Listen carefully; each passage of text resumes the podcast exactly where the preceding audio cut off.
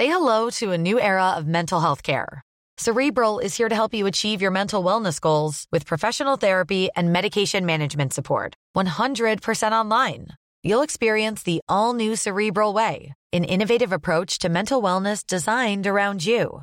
You'll get a personalized treatment plan from a therapist, prescriber, or both in a safe and judgment free space. Your cerebral therapist or prescriber will outline a customized plan with clear milestones along the way so you can get to feeling your best. With Cerebral, you're not alone in your mental health journey. We're here to empower you to live a fulfilling life. So take that first step towards a brighter future and sign up today at cerebral.com slash podcast and use code ACasts to get 15% off your first month. Offer only valid on monthly plans. Other exclusions may apply. Offer ends July 31st, 2024. See site for details. Introducing Wondersuite from Bluehost.com. Website creation is hard. But now with Bluehost, you can answer a few simple questions about your business and get a unique WordPress website or store right away. From there, you can customize your design, colors, and content. And Bluehost automatically helps you get found in search engines like Google and Bing. From step-by-step guidance to suggested plugins, Bluehost makes WordPress wonderful for everyone. Go to bluehost.com/wondersuite. Finding your perfect home was hard, but thanks to Burrow, furnishing it has never been easier. Burrow's easy-to-assemble modular sofas and sectionals are made from premium, durable materials, including stain and scratch-resistant fabrics. So they're not just comfortable and stylish, they're built to last. Plus, every single Burrow order ships free right to your door. Right now, get 15% off your first order at burrow.com slash ACAST. That's 15% off at burrow.com slash ACAST. You're on Team Human. I'm Douglas Rushkoff. Here's a little bonus we've dropped into the feed. It's an interview I gave to a C SPAN book TV show called In Depth, where they pick an author to speak with for a couple of hours about uh, their books, their writing, their process, and their thoughts on the world. And um, it was a great honor to do it. Just the fact that people cared about me as an author like that. And um, the first half hour is an interview with the host who read a bunch of my books and, and kind of knew what I was about and wanted to go in depth as the show would be was was called. And then they do an hour and a half of call in with various readers and people who are interested in not just what I write, but uh, how I write and how I think about writing and my books. And it was a really wonderful experience for me. It was this this huge honor. And stuff came up, stories came up. I remembered things I really have never talked about before. And it was really the uniqueness of the kind of stuff that came up that made me want to share this um, with you, the Team Human community. So this is just a little extra thing. Um, strap in. It's two hours, so you can pop it in the car or uh, bake something and and have a listen and let me know what you think. Uh, thanks a lot for being there.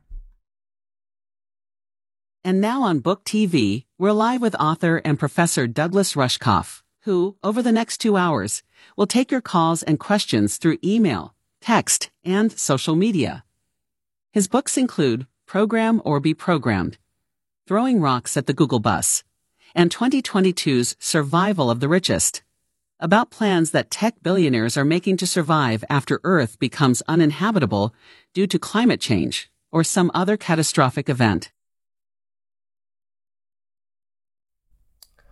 Author and professor Douglas Rushkoff, you describe yourself in your latest book, Survival of the Richest, as a humanist who writes about the impact of digital technologies, but not a futurist. What's the difference between the two? Well, a futurist is usually someone they come to to tell you what's going to happen in the future.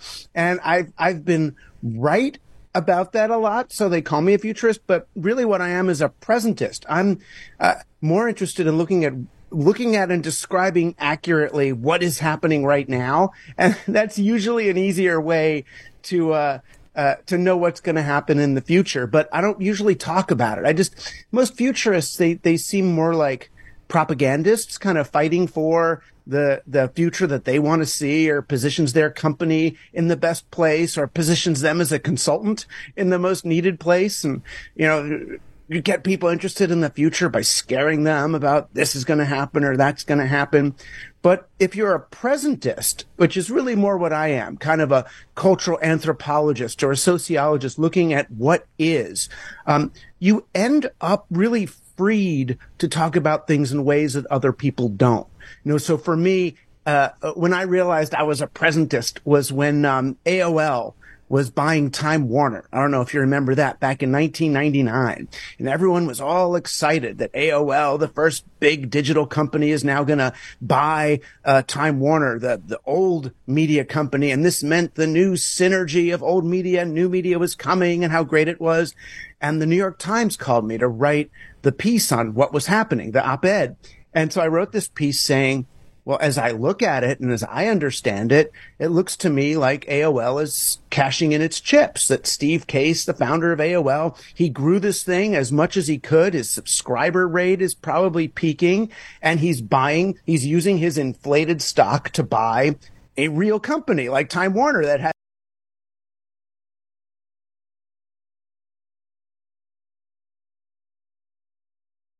as amusement parks and cable and movie libraries and all that. And it probably means we are now at the peak of the dot com bubble. And they called me and said, we can't publish this. Everybody says that this is the greatest thing and it means that all this stuff is coming and that the new age is coming. And I, said, well, I'm not a futurist. I'm just looking at what is. And what is, is that it looks to me like this is when at the end of a video game, when, when you, you either level up or, or cash out. And I think he's cashing out. So, and of course, they didn't publish it, but I turned out to be right, but not because I'm a futurist, right? That's sort of the difference. It's, it's predictive, but it's more predictive by looking at what's what is rather than trying to guess um, what's out there. So presentist, not futurist. But when it comes to the impact of these emerging digital technologies, would you describe yourself as an optimist or a pessimist? Neither. Um, again, an optimist or a pessimist. It's funny. It's, it's interesting. The, the construction. An optimist or a pessimist is always, I'm optimistic about how this is going to work out or pessimistic about how this is going to work out. I would say I'm frustrated, right? I'm hopeful, but frustrated. I'm always hopeful that human beings are going to find a way out of the messes that they're in, but I'm really frustrated that we're using technology on people, right? We're using tech on people instead of giving technologies to people with some, with some faith in their ability to use them. That we're surrendering this, this digital renaissance to really to the needs of the market.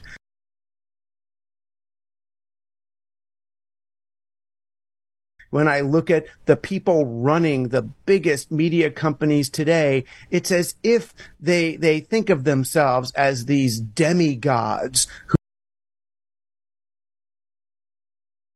who should be, you know, uh, in charge of everything from, you know, COVID and farming to society and education and politics. And it's like, wait a minute to what end? You know, what are your values? What, what ethics and, and, and economics and, and anthropology classes did you take in college, if any, before you dropped out in, uh, in freshman year? So, uh, I, I kind of look at it that way.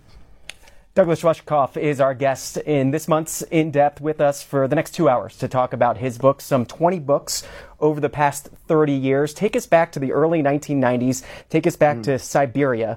What were your expectations at the time of this emerging net, as it was known? Well, it's interesting. I mean, I saw the internet, the emerging internet, and this was before the internet, you know, the emerging computer networks as part of a larger cultural phenomenon. We, we had just been through, you know, uh, um, we just had CB radio even, which was kind of the first sort of citizens media movement in, at least in my lifetime, you know, since ham radio, I guess. So CB radio had happened, fax machines, the beginning of interactivity, our television screens, which had always been completely passive monitors. We were using joysticks to move things around. We were playing Pong. We had fax machines that we could start to send each other messages. People were walking around with these phones rather than having to be home to get a call. This mobile phones. Uh, there, there were, there was new physics and chaos math and new understandings of how the world worked. There was electronic music and kids throwing raves with nobody on the stage, just this sort of entertainment out in the middle of a, of a field. There was a psychedelics revival where people were looking at kind of re-engineering their own uh, cognitive apparatus, you know, willfully by themselves. And it seemed to me that all these things and the internet were part of a new culture, a new, yeah, West Coast kind of West Coast psychedelic, cyberpunk, DIY, whole earth kind of uh, uh, uh, culture that might shake things up. So, uh, and, and me, I mean, I was a, an East Coast educated theater director. Right. And I love theater. I was an artsy person, but at the mo, at the time, I was really fed up with how elitist and expensive theater had become, how predictable the plays were. Everything had a beginning, a middle, and an end. I felt really stifled. And this internet thing was surprising. You know, I'm sure like you, I was raised in a world where people who liked computers were like little geek people with pocket protectors in high school and they, the kids who who who turned in the hallways at like little right angles. It, there was a certain type, and by the late '80s, I was finding out that my weirdest, artsiest, most psychedelic friends from college were going out to Silicon Valley to go work for, you know, Apple and Sun and Intel. And it was confusing. Why were the weird people working with computers? So I went out there and started covering it really as a journalist. And I saw this very different computer story, a very different technology story, which was that these folks would, you know, be working at Intel or Northrop Grumman during the day and going home to Oakland and scraping the buds off peyote cactuses and tripping at night and creating fractal images that were being shown at Grateful Dead shows the next weekend. So it was like, something was happening that was different. And uh, the first book I wrote about this, you know, uh, Cyberia, Life in the Trenches of Hyperspace, was really looking at all of these different threads of culture as part of this same new cultural assertion that we could redesign reality and all, all, of these different things, whether it was fantasy role playing games where kids were, I know people were scared it was Satanist, but it really wasn't, you know, Dungeons and Dragons where kids, instead of watching a movie would create their own story together. You know, it was this sort of choose your own adventure hypertext reality that, that no one was used to yet. The idea that you could, you know, read a story in text on a computer and click on a word and choose where that takes you, you know, or you could, you know, open a drawer and look inside and, and, and go in your own pathway. That was, that was very new. And to many of us, it, it seemed to, to, uh, be be kind of an omen or a precursor to the idea that we were going to move into a much more um, deliberate and interesting society, one that was much less passive and much more of a of a choose your, choose your own adventure in spirituality, in politics, in government, in education, in arts, in in all forms of human activity. So, how did we get from from that culture, that cyberpunk, psychedelic culture, that moment that you describe, to survival of the richest, the escape fantasies of tech billionaires? I mean, there's a few ways to look at it. It's funny. In the, the last couple of pages of, of my book, Cyberia. interestingly enough, and I know these are book people, Cyberia, my book, was canceled by Bantam Doubleday Dell in 1992 because they thought the internet was going to be over by 1993 when the book was supposed to come out, right? I have the letter from the editor saying, we think it's a passing fad and, and we, you're too late on it, right? Is that framed somewhere? What is that letter? I should frame somewhere? it. I know. No, I've got it in a drawer with a bunch of with all the other rejections of the of the book.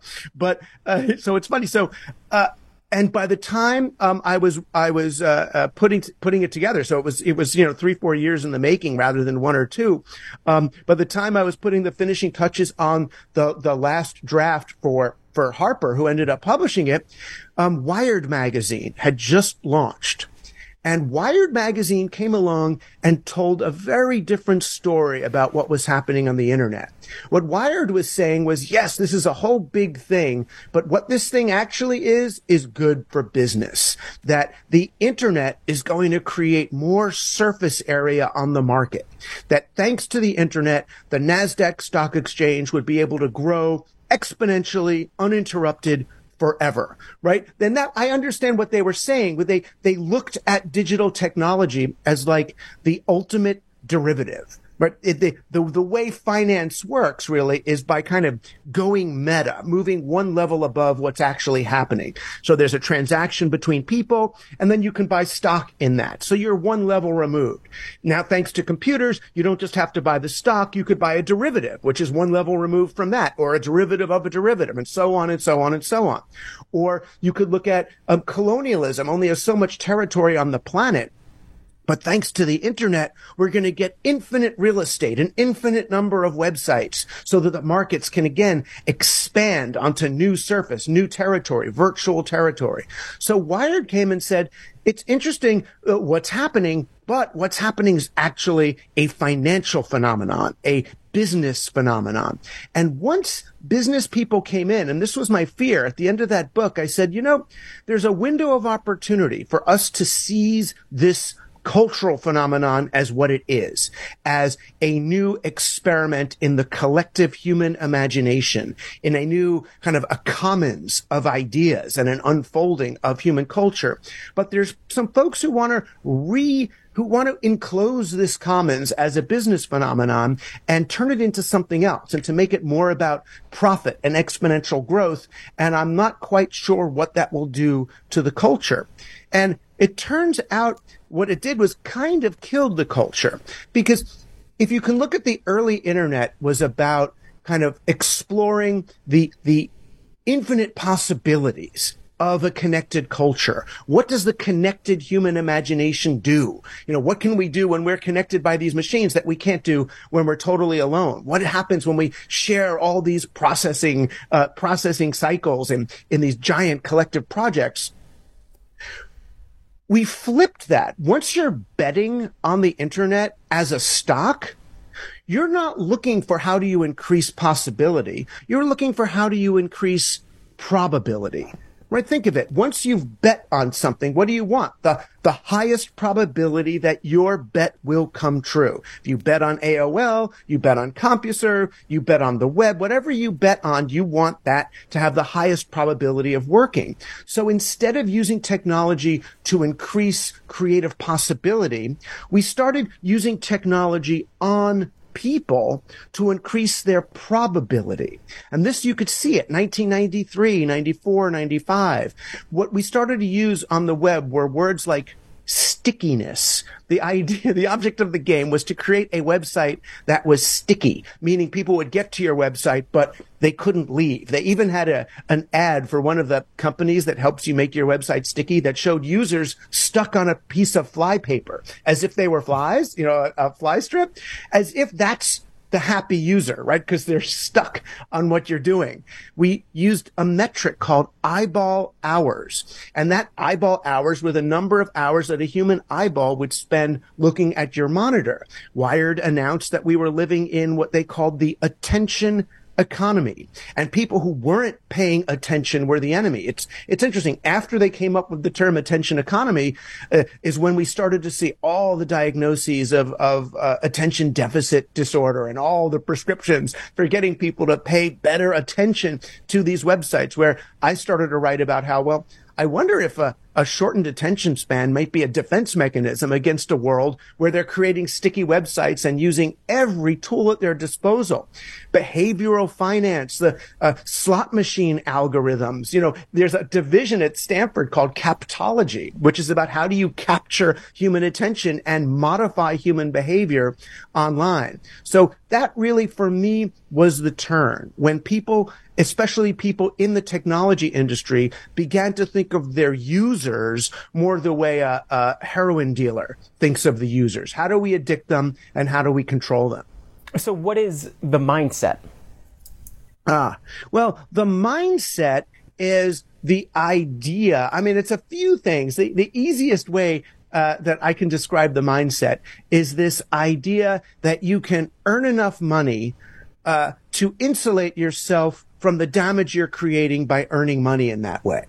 Or you can develop enough technology to correct for all the problems you created with the technology that you just, that you just made, right? So the mindset is a, a Silicon Valley belief that with more tech and more money, they can solve for anything. It's a kind of a, a techno solutionist understanding of the world where human beings are the problem and technology is the solution. So they tend to be libertarian. They understand human relationships as purely a market phenomenon. They tend to be afraid of women and nature and black people and indigenous people. They tend to want to own everything. The object of the game is to see one's own contributions as unique. It's your own IP. It's without precedence. It's it's an urge to kind of neutralize the unknown by by dominating it and and de-animating it. it. It's when you hear them talk about you know self sovereignty and progress and increasing choice and uh, uh, somehow starting over. You know, there's a there's a it's funny. There's a place near uh, what Solano, California, where a bunch of the tech bros want to build a new city, a new perfect city that they're going to live in Cool fact a crocodile can't stick out its tongue. Also, you can get health insurance for a month or just under a year in some states. United Healthcare short term insurance plans, underwritten by Golden Rule Insurance Company, offer flexible, budget friendly coverage for you. Learn more at uh1.com. Since 2013, Bombas has donated over 100 million socks, underwear, and t shirts to those facing homelessness if we counted those on air, this ad would last over 1,157 days. But if we counted the time it takes to make a donation possible, it would take just a few clicks. Because every time you make a purchase, Bombas donates an item to someone who needs it. Go to bombas.com slash ACAST and use code ACAST for 20% off your first purchase. That's bombas.com slash ACAST, code ACAST. And it's renewable and, and, and uses the best energy and has computerized stacks for education and religion and traffic and autonomous. It's a perfect thing. But it's like going to Mars or going to the dark side of the moon or moving to New Zealand or Alaska. They need to do it, you know, the Latin word would be ex nihilo, as if from scratch. They need to begin. It's this colonizer's urge to get to a new territory, pretend there's no real life or humans there, and then start over completely. You know and when you when you when you talk to these guys whether it's you know you know zuckerberg or musk or thiel or bezos they all share these same understandings of human beings as the masses as low and them as sort of one level above. You know, Mark Zuckerberg wants to go to the metaverse. Elon Musk wants to go to Mars. Peter Thiel talks about going from zero to one, right? living one level, one order of magnitude above everybody else. And that's really, that's the mindset. It really peaks in this almost eugenic idea um, called effective altruism, where they believe that it's okay to be kind of an awful person now as long as you earn a lot of money and give some of the money back. It's a kind of a, a weird, you know, Jeremy Bentham utilitarianism on digital psychedelic steroids, where they believe that, I mean, and this is how far the mindset goes. It's, it's this tech worship, this, this hatred of the human, of the body, of, of everything earthly, that they think that in the future, there will be, you know, hundreds of trillions of post-human artificial intelligences spread throughout the galaxy that will launch these things, maybe part biology, part digital, part silicon, whatever they are. There are these post-human entities all over the universe. And because there's so many of them, their total happiness matters more than the happiness of the 8 billion kind of larval human maggots that happen to be alive on the mother nest right now. And that's a very dangerous way to look, that the lives of the people today matter less than this future of, of trillions of little robot consciousnesses. And that's part of why I'm not a futurist, right? You can use math and logic and eugenics and, and, and, and a certain kind of scientific rigor to say that's true. They do matter more. Therefore, let's just invest in our Bitcoin, save ourselves, let the people die and get the rockets to the next planet. But it's ignoring the present, right? And I have much more faith in, in the reality of the present, the 8 billion people alive today who actually matter, right? And, and then we would make very different decisions if we thought the people who are alive today are what matter rather than um, the robots in the fantasy future for a lot more on the mindset, the book Survival of the Richest Escape Fantasies of Tech Billionaires. It's Douglas Rushkoff's latest book, 20 books over 30 years, nonfiction and fiction books as well. We're talking about all of them in, in depth this month and asking you to join the conversation. To do that, the phone lines are open 202 748 8200 for those living in the Eastern and Central time zones, 202 748 8201 if you're in the Mountain or Pacific time zones. If you want to send us a text, 202 748 8903. If you do, please include your name and where you're from, uh, and also on social media. Uh, it's at Book TV on all our social media platforms. Go ahead and send your questions in. Go ahead and start calling in as folks are calling in, Mr. Rushkoff. Uh, so you talk about the mindset. What is Team Human? And I don't mean the podcast or, or the book, but I mean the concept of Team Human. Interesting. The concept of Team Human actually came up when I was, it was a long time ago. I was on a panel with a guy named Ray Kurzweil, who's a brilliant guy. He's one of the chief scientists at Google. And he was telling the story about how evolution is really a matter of information finding more complex homes. So information like the atom, then the molecule, then the one-celled organism, then the real organism, then human culture.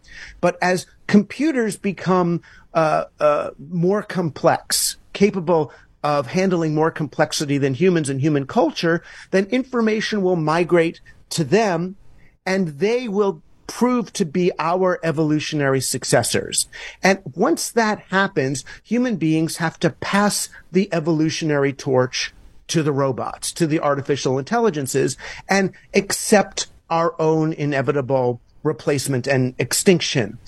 And I was upset by that. And I said, I don't know. Uh, uh, I think human beings have some qualities that artificial intelligences and things raised on these binary logics um, may never have. Human beings can live in that in-between space between the yes and the no. A human being can sustain paradox over time without the need to resolve it to one sort of answer or another. We can look at a problem as something to sustain rather than something to solve. A hu- I remember I said a human being can watch a David Lynch movie, not understand what it means, and still experience that as pleasure, right? What is that? That human beings are special and we deserve a place in the digital future.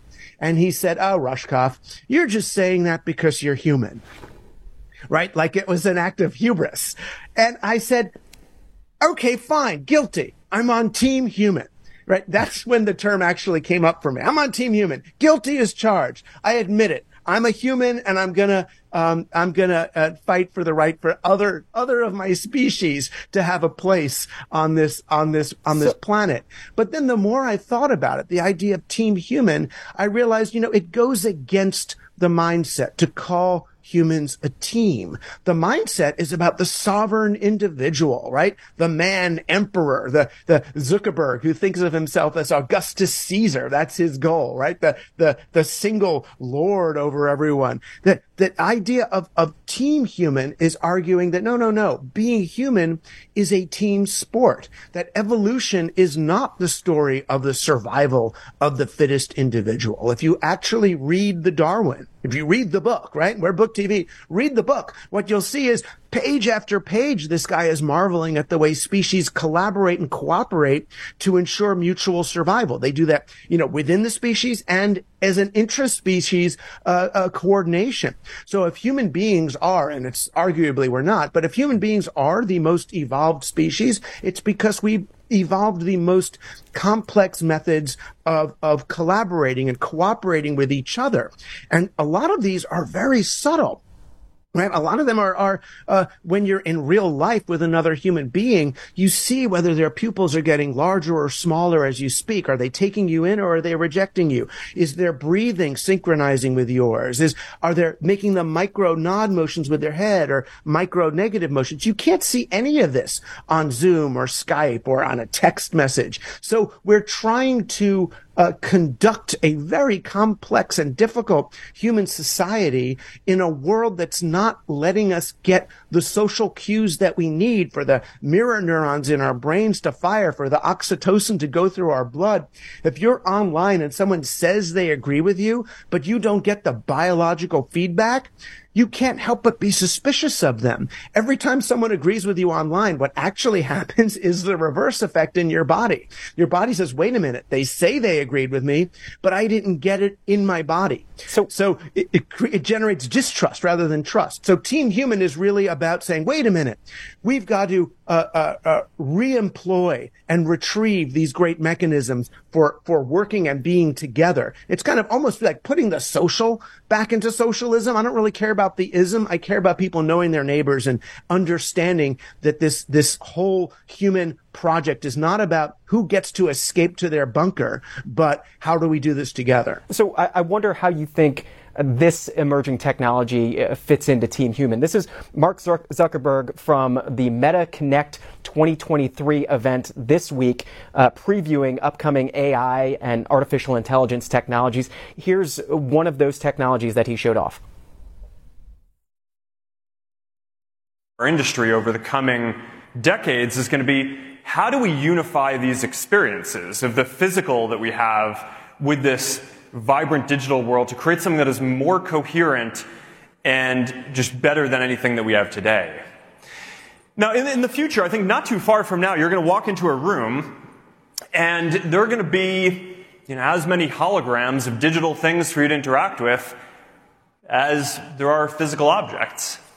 I mean, think about all the, the things that are physically there that don't actually need to be physical things, right? All the paper, the, you know, the media, the games, the art, your workstation, any screen, can all be interactive holograms. You know, think about going and, and hanging out with your friends. Um, you know, pretty soon, I, I think we're going to be at a point where you're going to be there physically with some of your friends, and others will be there digitally as avatars, as holograms, and they'll feel just as present as everyone else.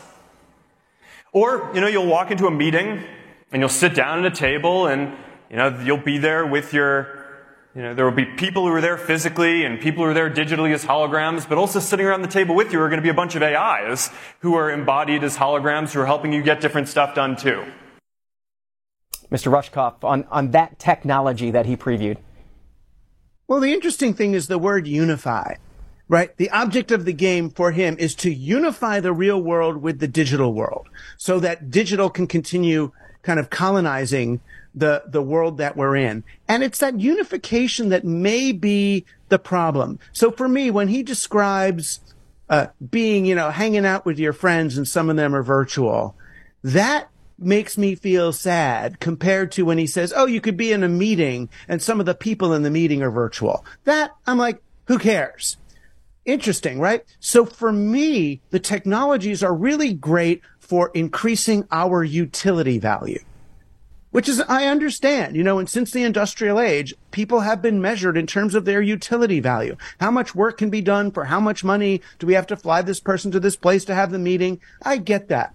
But the idea of not getting to meet in real life, even if it seems easier on the surface, it never actually is. He says all this stuff, all these things that don't need to be physical things, well, in order to get to the place where you don't have the physical thing, you need to have a lot more physical things involved, right? So in order to make the AI and the laser projecting holograph, whatever machine it is that's going to create the virtual avatar in the room. You've got to send kids into the mines in Africa to get the rare earth metals to make the thing. You've got to put huge factories around water to get cobalt out and pollution out. You and pollution in. You've got to create silicon wafers. You need energy and solar panels up the wazoo that yes, they get their energy from the sun, but how is a solar panel made and where is it disposed? So what he's actually describing is not less physical matter being used, but more physical matter being used to then deny the human beings of actual, actual physical presence. You know, the, the, the avatar is a great substitute. Grandma's in the Netherlands and the baby is in Cleveland. They can see each other. That's beautiful, right? Or someone's, you know, stuck in a, a, a, hospital bed or is a paraplegic and now can have a virtual experience of togetherness in a picnic that they wouldn't be able to get to. That's beautiful. But for people who could actually be together, the complexity of human relationship, the complexity of, say, God, just imagine the complexity of a mother nursing the baby. Right? So we could get a virtual bottle and the virtual mother so she could be at work and then turn and then you're going to be missing something. And if the virtual baby is missing something from, or from the, the, the virtually nursing baby is missing something from the mother, then I would argue that I'm missing something if you're not at my house watching the game with me, but it's your avatar on the couch watching the game. It's not, it's not the same that we're denying it. We're turning the game into, again, it's like work or the utility value of the game. We got the presence. The other thing that's interesting is these technologies as he describes them. It's like, you wear your glasses so you'll never be in the position of seeing someone on the street and not remembering what their name is. I mean, and I, it's uncomfortable, right? You meet someone on the street and they say, Oh, hey, Doug, how are you? And I'm like, if I had the Ray-Ban glasses, it goes, oh, that is Doris. Oh, hey, Doris. Who's Doris? Doris is the person who the, okay. You know, you met in 1993. Um, so it'll tell me all those things and I can fake rapport with this person I didn't know. Um, which is again, it's moving me into bizarre, uh, uh, almost kind of a, a, a, dishonest relationship with my world. And, and it's wondering what mattered, what really matters that, that I remembered that person's name and where is it?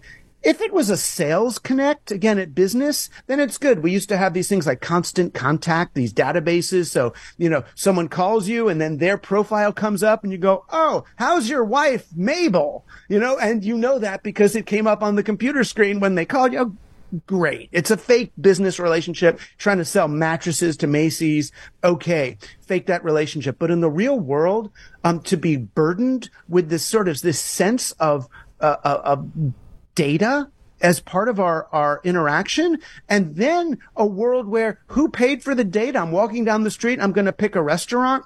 Who is paid to be in Mark Zuckerberg's virtual, uh, uh, augmented reality world? The restaurant that didn't pay not even going to exist, right? And that might be the best pizzeria on the block about 30 minutes into our two hour interview with Douglas Rushkoff this morning. It's our depth program looking for your calls, looking for your questions, and plenty of calls for you this morning, sir. This is Jim in California. It's uh, good morning still in California, Jim. You're on with Douglas Rushkoff. Jim, are you with us? Then we'll try Michael in Broward County, Florida. Jim, hang on the line. We'll try to get to you. Uh, Michael, go ahead. We'll work on those calls. Uh, let's try one more. I think we do have Julie on the line, Minneapolis, Minnesota. Like I said, a lot of calls for you, sir, so we can keep rotating oh. through them if they're not there. But Julie, Minneapolis, go ahead. I am here. Go ahead. And um, I'm glad to be here.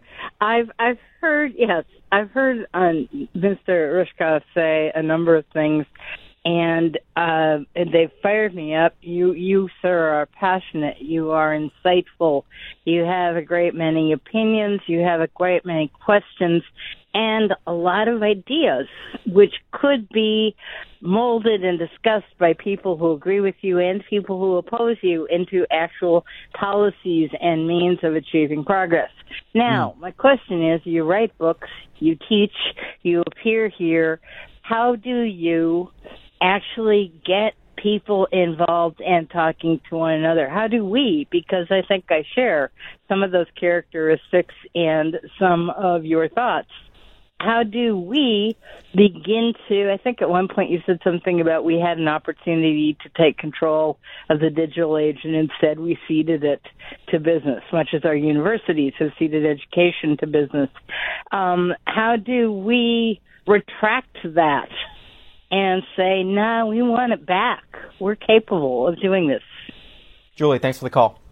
Yeah, it's great. I mean, that's really where I'm at too, asking, asking precisely that question. I mean, I think the first thing that I realized for me was that the construction of how do we get people to dot, dot, dot is a, a, a potentially hazardous construction in itself.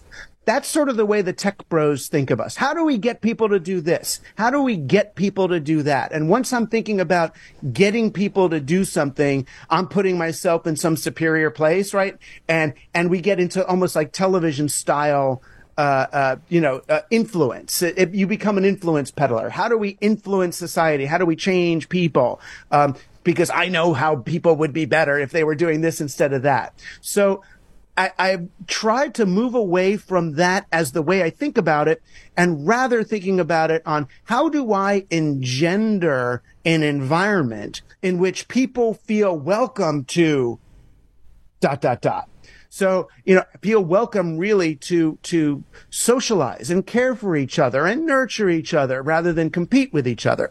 And so I broke that down actually, and this is probably going to be a next book, but I broke it down into kind of four, um, four ways of sort of changing the environment or changing the register in which we're operating. You know, the first one is I'm calling it denaturalized power, but all I'm really trying to do is help people recognize how many things in our world are social constructions and not conditions of nature? Anything you know money you know this this th- these bills this is not money. These are this is paper that we use to represent money in our society. You know when i i go on uh you know cnn or somewhere and they're asking me about oh ai and the and the unemployment problem. It's like well exactly why is unemployment a problem? You know, when was employment invented? What was it for? What's the difference between employment and work? When did people work for themselves in small businesses? When were they forced to start doing wage labor instead of the kinds of uh, uh, work that they used to do? So it's really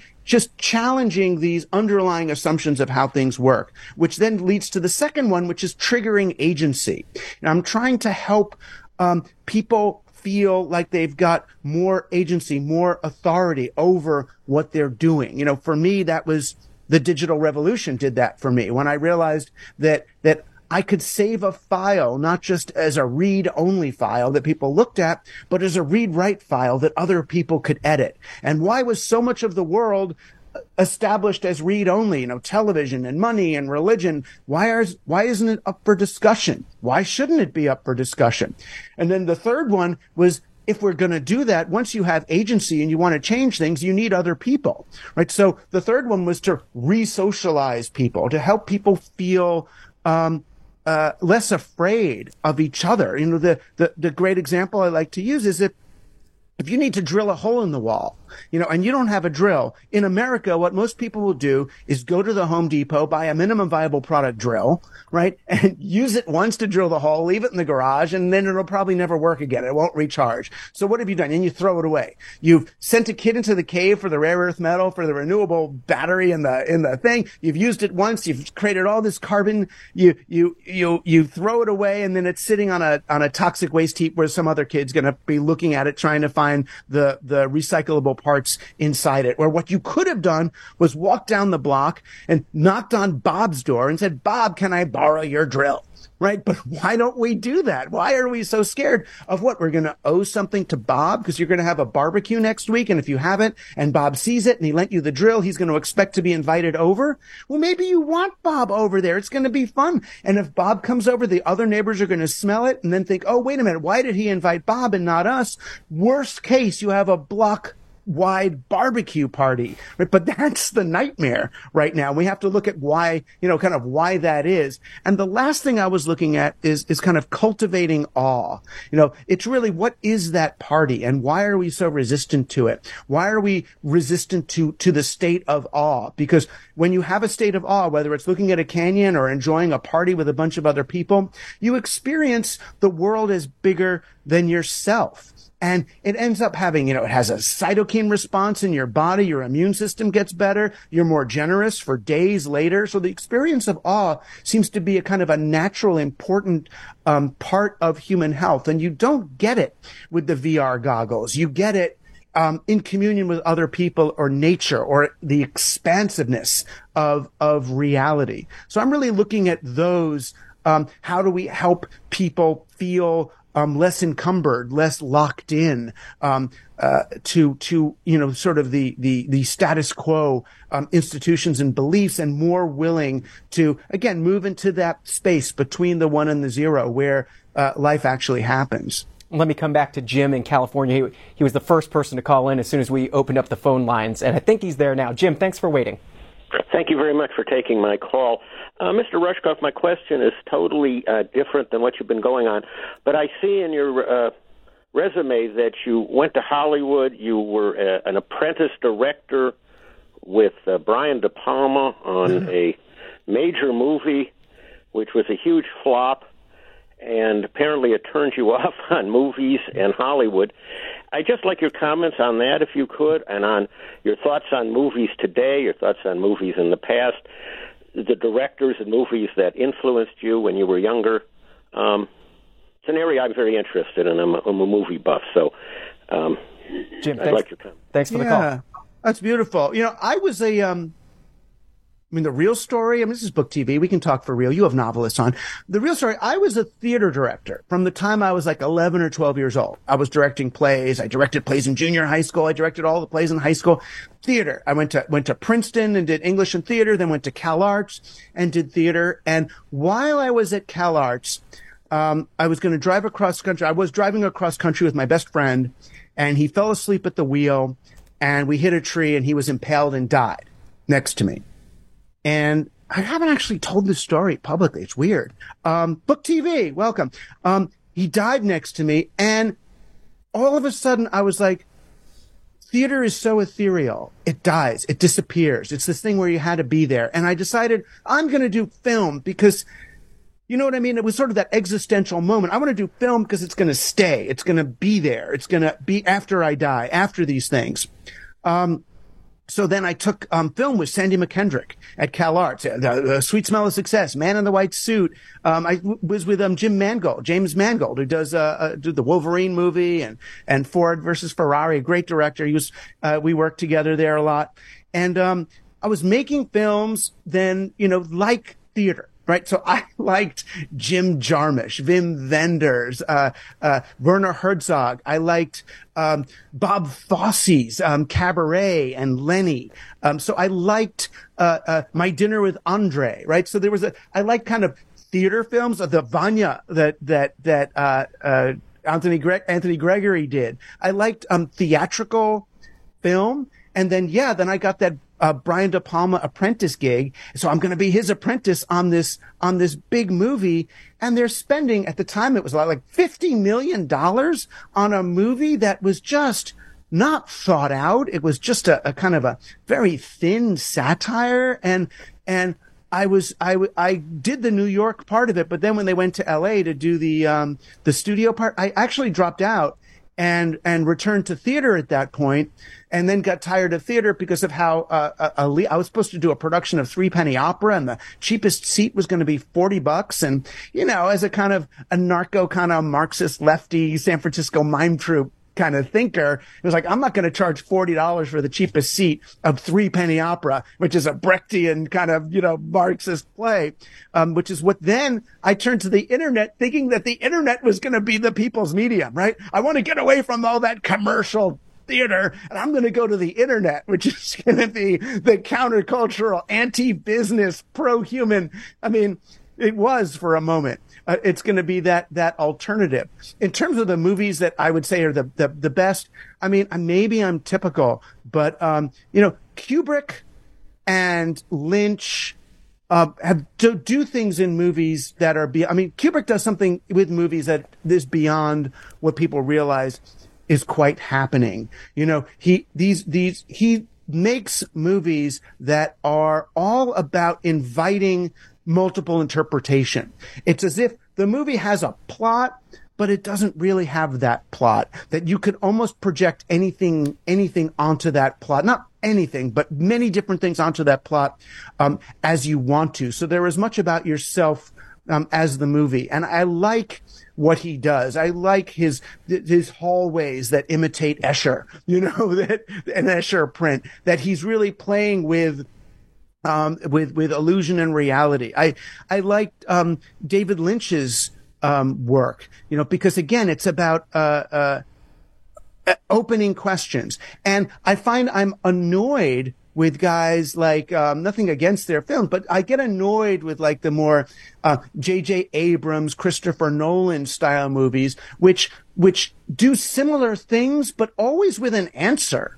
There's always that you figure it out, and to me, the beauty of film when it's working is it it opens you it it opens outward. You know that the the answer isn't um, the answer. There's there's there's many. It's it's an object. It works more like you know. I mean, don't don't tell them I said this, but it works more like say Torah or something that that it it it has a, a mythic level of of uh, uh, experiential value, but what it means to you could be different every time you go through it.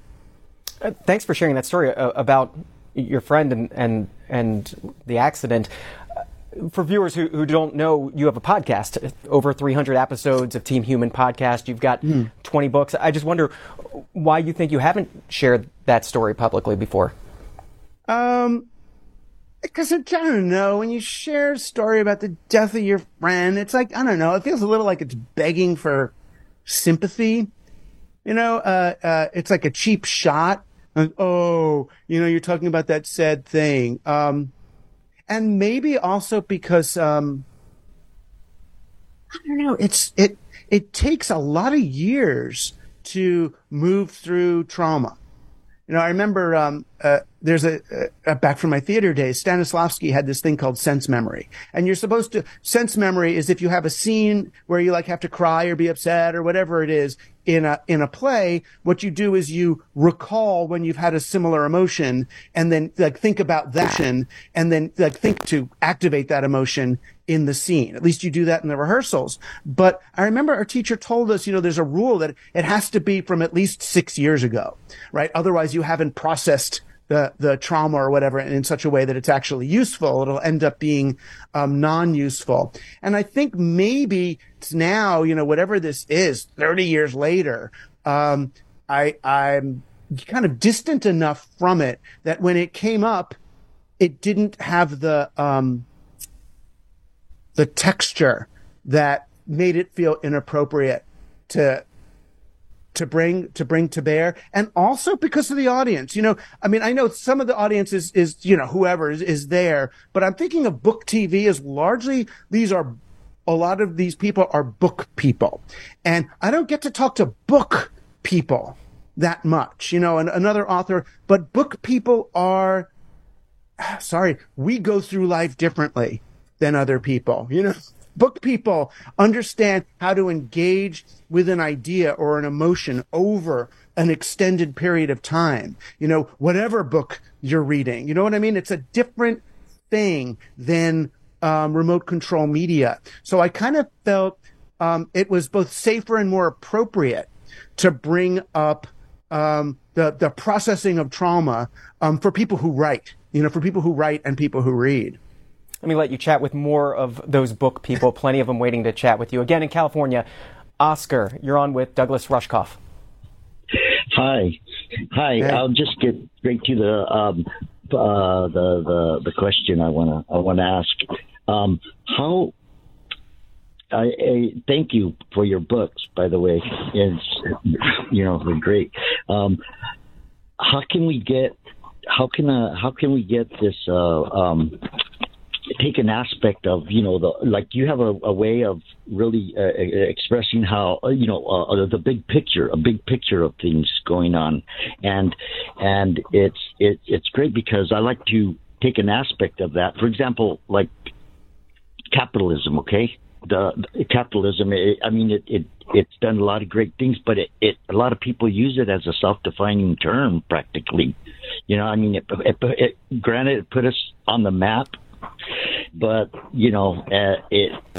How can we use, um, like, I, I believe that capitalism is is is great. It does a lot of good things, but but people just strongly, you know, side with it. But they don't they don't see how I, I've often believed that that it, capitalism unchecked does starts going bad and it starts doing some damage, like you know, like like the big corporations and things like that. Well, and well, Oscar, know, let's let's pick up on that because that that's a, a theme of, of several of Mr. Rushkoff's books. Yeah, for sure. I mean, yeah, the, the first book I wrote really on capitalism was called Life Inc. How the world became a corporation and how to take it back. That's the one that got me on the Colbert show, which is, you know, something in itself. Um, and that, that I was really looking at where did capitalism come from? You know, where did the corporation come from? Where did central currency come from? And I traced it back to the late Middle Ages. You know, there was a, there was actually the growth of a new peer-to-peer economy. And uh, right after the Crusades, there was the marketplace that they learned how to do from the bazaar in the, the Moorish countries. They brought it back and people were trading and we had a new middle class. They were, women were taller at any time in, in, in the late Middle Ages in that market than, than they were until the 1980s in England. It was a really successful thing thing, but the aristocracy got poor as the middle class got wealthy. So they came up with two great ideas. One was central currency that said you're not allowed to have a transaction unless you borrow money from the central treasury at interest. So now because there's interest built into the economy, the economy has to grow just to stay the same. It worked fine for colonialism. As long as there's new places, as long as you can grow and keep growing and growing faster and faster, that works. And the second one, which I alluded to earlier, was the chartered monopoly that said that you're not allowed to do business in a particular industry unless you have a charter from the king. So you had to have a monopoly charter to make shoes and everyone else who was a shoemaker now had to be an employee for the shoe company. And that's come down to us today as corporate capitalism that we don't even question. Even a, a, a, nice president like Biden talks about, well, we've got to have the GDP grow by three to 5% every year. Why do we need the economy to grow? What does that have to do with actually feeding people? Nothing, right? It's, it's, in some ways, it's the opposite. It's about balance sheets. And what it does is it favors increasingly abstract economic instruments. It's why, you know, derivatives are valued more than stocks. At this sort of end stage capitalism, we live in a world where in 2013, the New York Stock Exchange was purchased by its derivatives exchange. Right? Think about that a sec. The New York Stock Exchange which is an abstraction of the real market, which you could argue is itself an abstraction of the exchange of actual human need, was consumed by its own abstraction right? This is, this is the way it goes. And that's why we end up in this world with kind of tech billionaires who are looking at what's the next level of abstraction. In some ways, the, what we could think of as the AI craze and the digital craze is all about looking for how do I go meta? How do I go abstract on reality itself and be one of the robots, be one of the derivatives, be one of those things, because who wants to be a little human? Right? This is, you know, Jack Welch, General Electric style capitalism. He's the guy, when he was head of GE, he realized one day, huh, I make less money making and selling a washing machine to you than I do lending you the money to buy the washing machine. So that's when he sold the productive assets of GE, the actual making of stuff, and turned GE into a financial services company because the abstraction makes more money than the actual work, right? But, and it worked really well until about 2007, eight, when the financial crisis happened and they had no more, um, they had no more productive assets. But that's, um, that's the tendency. I mean, you're right. That's the tendency of capitalism, which is why it works great to a point. You know, it works great for colonial empires if you're not looking at you know, who are the people they're enslaving and what land is being taken away and what are you, you know, dispossessing and labor and all that. It still can work, you know, and there's, there's more balanced forms of capitalism that we could, that we could use. But when I tell that story about the drill, to people and I say, look, if everybody on the block, what if we're borrowing drills from each other? Or we only have one or two lawnmowers on the block instead of every house having their own lawnmower. And we share the lawnmower because you only need a lawnmower two or three hours a week and it's that much less production and pollution and spending. You don't have to earn as much money and all that. Someone invariably gets up at the end and says, well, yeah, but what about the lawnmower company? What about the people who work at the lawnmower? What about the people who have stock shares in their retirement plan for the lawnmower company? What are you going to do about them? And that's the, if I'm allowed to say it, the kind of ass backwardsness of starting with capitalism as the underlying premise of our society rather than thinking of the economy as something that's supposed to serve us rather than us supposed to serve, um, to serve the economy. We're about an hour into our two hour in depth interview with Douglas Rushkoff this morning on In Depth. And a question coming in from Pearl City, Hawaii, perhaps a good mm. question halfway through our interview. Uh, this is from Tim, who says Do we exist within a simulation? And what test could we devise to prove or disprove it? Um,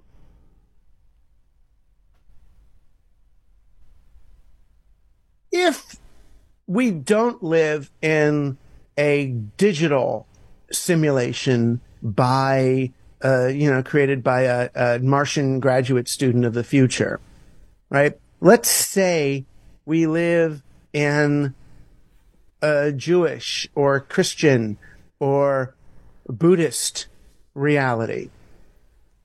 What would they say we are? Right? what would they say this is?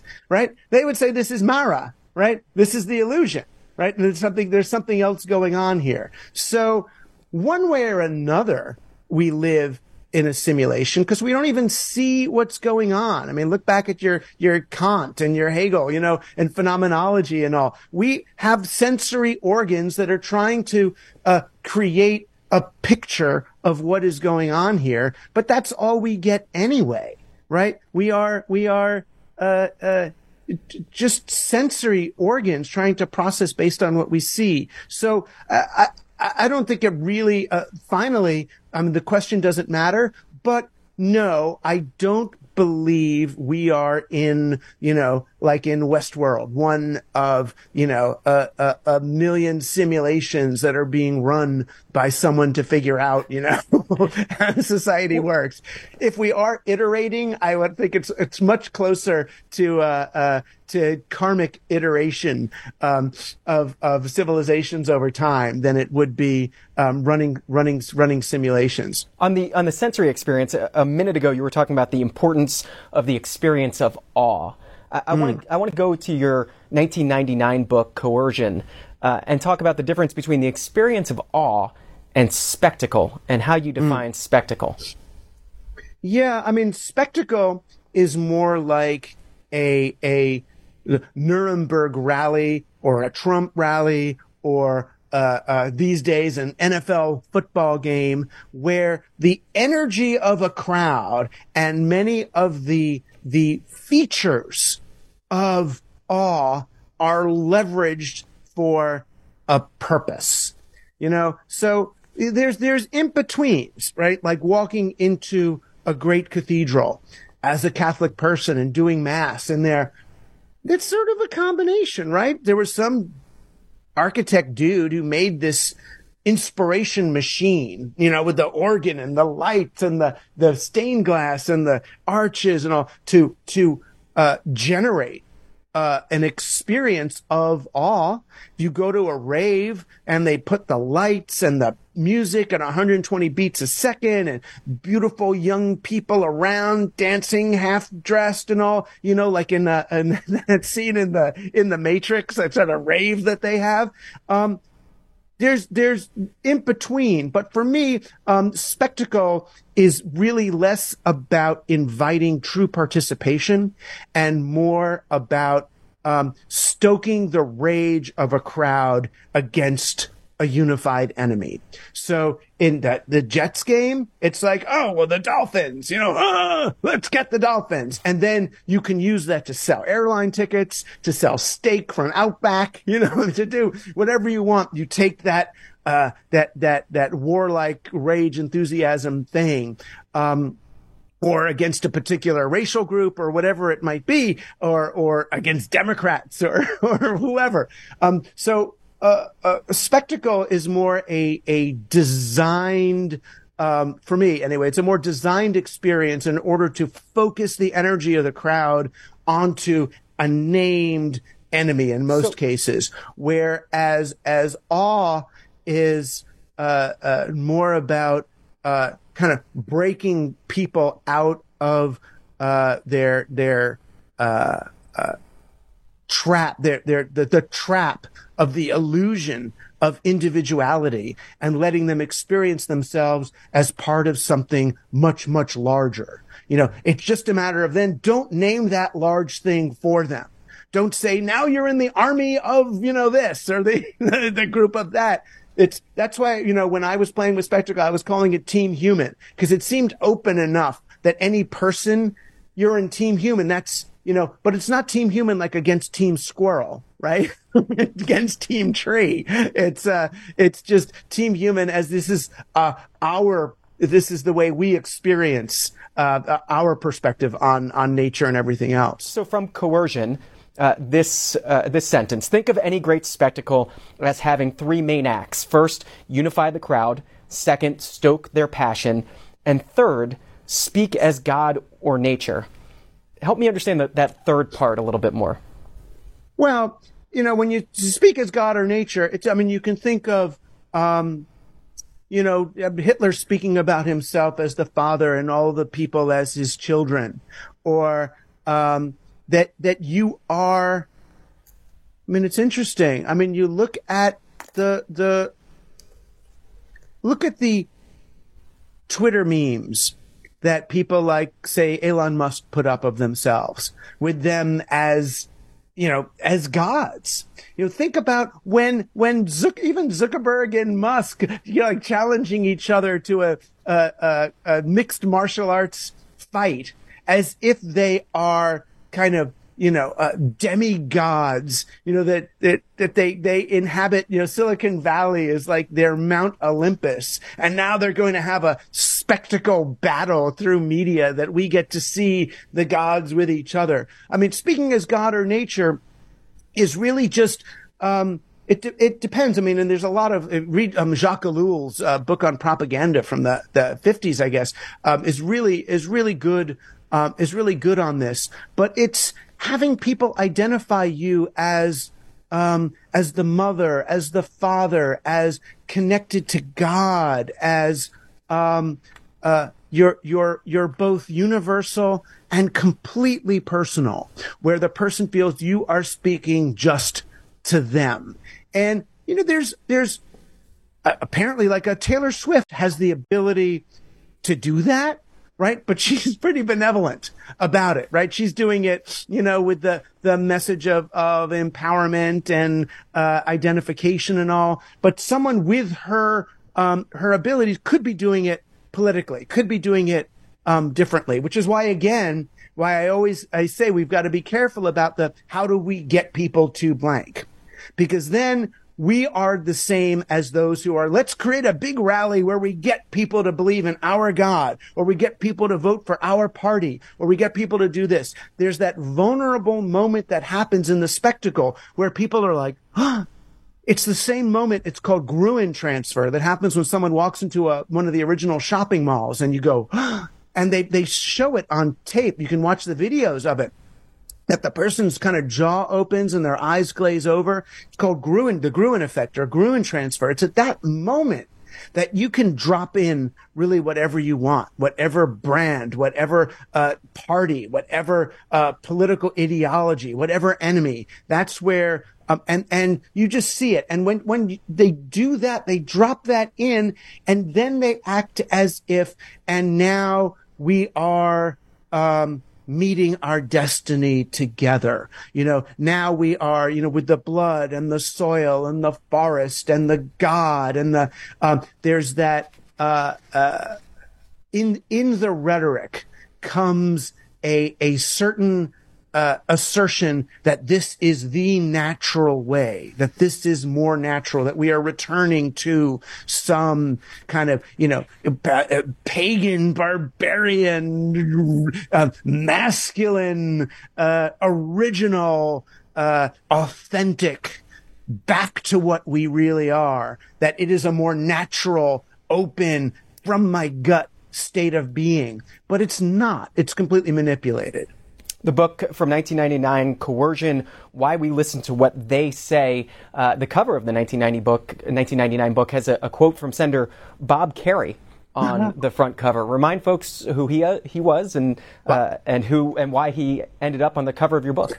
Bob Kerrey. He was a uh, a, a, senator from uh, uh, Nebraska, right? Who um, he actually lost his foot in the Vietnam War and he was kind of a presidential candidate and then had, you know, kind of a scandal about a particular episode during the war, which is still unclear exactly what happened, but it was, it was not good enough to, to, um, you know, cost him his, his bid there. But he was always nice to me and an artist and interesting. And he was actually the boyfriend of my neighbor when I lived in the West Village. Back when you could live in the West Village as a single, barely working writer and you could get an apartment in the West Village. And she lived across the hall from me and he was, uh, her boyfriend. So I, I got to hang out with him a little bit and um, asked if he would do a, a blurb for the book. And he did. He was real. He did a really funny one. His whole blurb originally, and they wouldn't accept it. I thought they were foolish. Was um uh read this or else, which is like perfect for like the book is called Coercion. Get it? well, like, read this the, or else. Uh, the, the, um, what ended up on the cover is an important book, a clear warning to Americans who are unaware of the power of words to intentionally mislead the reader, listener, or viewer. Read this book, and nobody gets hurt. Yeah, that's good. Read this book and nobody gets hurt. Well, at least they, so he, they sent it back and thank God he, uh, he, he added to it so they would accept him, um, on there. But yeah, it was a, it was a real gift. He then became, uh, president of the New School in New York for a while and helped them kind of build up their, they build this big building and kind of uh, absorb Parsons and a bunch of things. He was a, a, a controversial but uh, very useful figure in, uh, uh, bringing that place to uh, to its current uh, current standing. Plenty of callers still waiting for you. This is Michael, Broward County, Florida. You're on hey. with Douglas Rushkoff. Yeah, hi, Mr. Rushkoff. Touching on culture is biology and social contagion. In chatting with ChatGPT the other day, I discovered in trying to get some information about our Governor DeSantis that it is doing exactly what DeSantis is doing. And check this out, because it's basically just a semantics engine, it admits to the fact that the responses it provides and the reason it's programmed that way is for the same reason DeSantis does it, is he wants to avoid things that are potentially negative say things that are dispositive. And what I'm talking about is if you look into anything having to do with racism or misogyny or homophobia. So that's one thing that I think you're going to start a, a fad. People are going to be kind of like it used to be. You get it to say one thing and say the other, and it would blow up. It doesn't. It says yes, you're right. But here's the really exciting thing to mess with your friends who are rich. Tell them about success PTSD, where it changes your brain just like trauma does so that you react in the exact same way to be more self-interested, more quick reacting. Their brains are morphing and causing a lot of what you're discussing something which is interesting because Herbert Spencer started that in the 1860s, mm. which is why 30% of our kids can't read because we teach it that way. Even though 100% of them can, we we verify them medically that they can read, but we teach to the bell curve, not to prevent the bell curve. We, as they start to catch the hare and the rabbit, like on a, a pretend greyhound track, we pull the information faster to be sure we achieve the 30% failure, as the State Department has done for 50 years. They've done randomized educational tests country to country, so it's there. We've never had more than 30%. Well, Michael, you bring up a, a lot of topics here. Let me let Douglas Rushkoff jump in on, and which one do you want to talk about? I mean, a lot of this, I mean, I would say the, the, the embracing feature of this is sort of applying industrial age logic to our many social institutions, you know, and coming up, whatever metric you put on the wall is the metric that you're going to get, right? Is that's what you're going to go for. And they are necessarily reductive metrics. So, you know, you bring the kid in, um, uh, uh, in vitro, right, into a classroom and say, oh, we're going to teach this kid today, we're going to teach this kid long division. And without any understanding what's going on in that kid's house. You know, the kid's mother is moving from shelter to shelter and the father's um, a drunk and not even there. And the kid's trying to contend with that. How do I take care of my mother? The challenge that that kid, the life challenge that kid is dealing with and what that child needs to learn at that moment, um, is not reflected in the assessment that they've done on their long division at the end of the week. And you know, that's um, that's the problem with the kind of a one size fits all, uh, uh, uh, not just education system, but but everything system. You know, when we decided, funny in um, in the Thatcher era, there's this famous story about how when they were trying to uh, use uh, uh, uh, incentives to get hospitals to perform better. They said they would give more money to hospitals that reduced the amount of time people spent in the emergency room waiting room and that, that, that for them to get onto, into beds as quickly as possible. So what the, the emergency room did was they took the wheels off their gurneys in order to call them beds. They lined the hallways with the gurneys, put people on those and declared them being in the room. But the time and energy it took to do that actually slowed the rate at which people got medical care. So in order to win the metric, you know, they ended up reversing the thing. So what, what I hear in, in, in, in this what I hear in this caller's concern is the way that we kind of certain, we, we institutionalize short term oversimplified values at the expense of whatever the thing is that we might actually um, want to accomplish. And the the kind of the bigger and more convoluted the bureaucracies get, um, very often the harder and harder it is to get back down to um, what it is what it is that we that we want. You know, and and the same with um, yeah, I mean, ChatGPT is not I mean, people have to realize it's, I'm sure most of your viewers do. ChatGPT is, is hype right now. It really is hype. It's, it's a stock market desperate for another big thing right? Zoom and all these uh, uh, post, uh, all the COVID apps are not being used as much. All the streaming media companies are not being watched as much because we're going outside. They need another thing. ChatGPT is really just an advanced search engine right now. That's that's all we're looking at. You know, it's it, it takes your Google results and kind of pushes them into something that looks more like um, human speech, but it's wrong most of the time. It's not actually correct. It's just reverting everything to the mean. It's looking what's the most average answer to that question. And that doesn't offend anybody or doesn't say anything uh, controversial or upsetting. So it's wrong and it's um, and it's self-censored. So it's it's it's not it's not what we think it is. It's it's just search right now, and yeah, we can muse on a future um, where these things are are actually smart, but um, we're not there. Out to the Beehive State next. This is Ruth, St. George, Utah. Good morning. Hi. Um, I have a couple of points to go back to some of the things that you were talking about early in the conversation. First, uh, I've been a widow for a little over two years, and I've long time caregiver, and so I live in this gorgeous area. So my life is all about experiencing things in real time, not virtually. Mm. Um, I, I I need to, and I love live performance.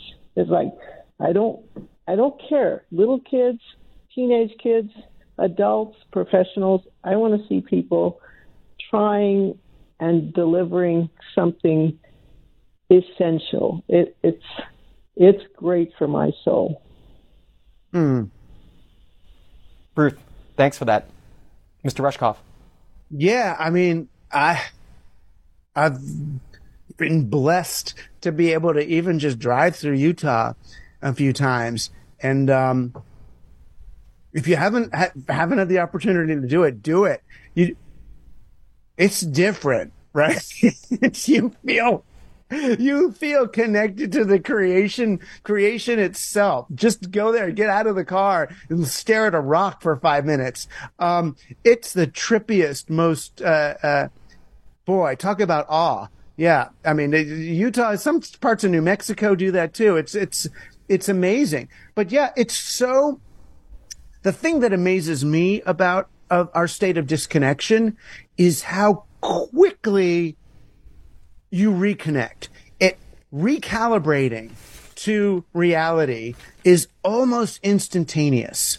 You know, if you don't have nature like she's describing, a real world, just find a friend and look in their eyes and take two or three breaths with them.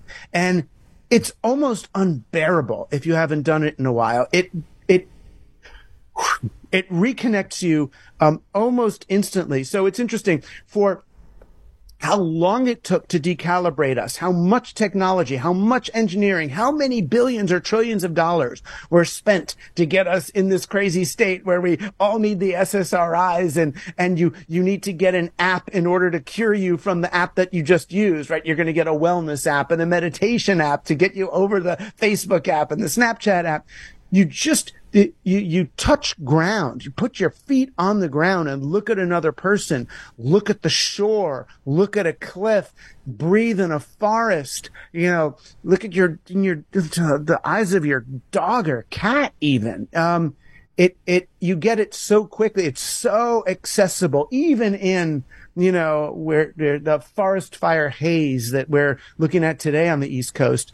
Um, it's still, it's, it's so accessible that when I have hope in the future, it's how quickly um, these bonds, these systems, um, how quickly they restore when you give them half a chance. You were talking about creation uh, a minute ago.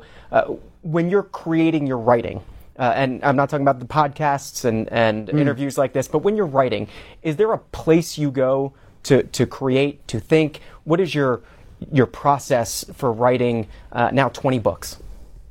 Um, I mean, I tend to go about it the same way, whether it's fiction or nonfiction. Is I uh, uh, use I, I write note cards. You know, I have ideas on note cards, and I end up, you know, putting them on the wall in, you know, what, what, what are called slugs, sort of like, um, content areas.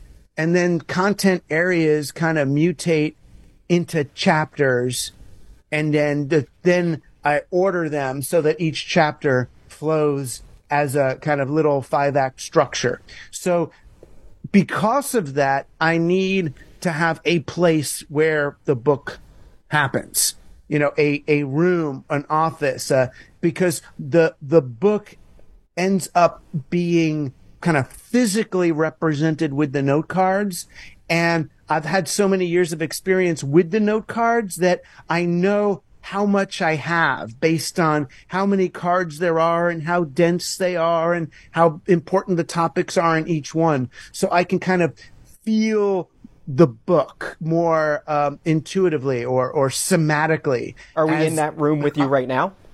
Yeah, although I haven't. Um, did I, I? I I wrote the end of Survival of the Richest in here.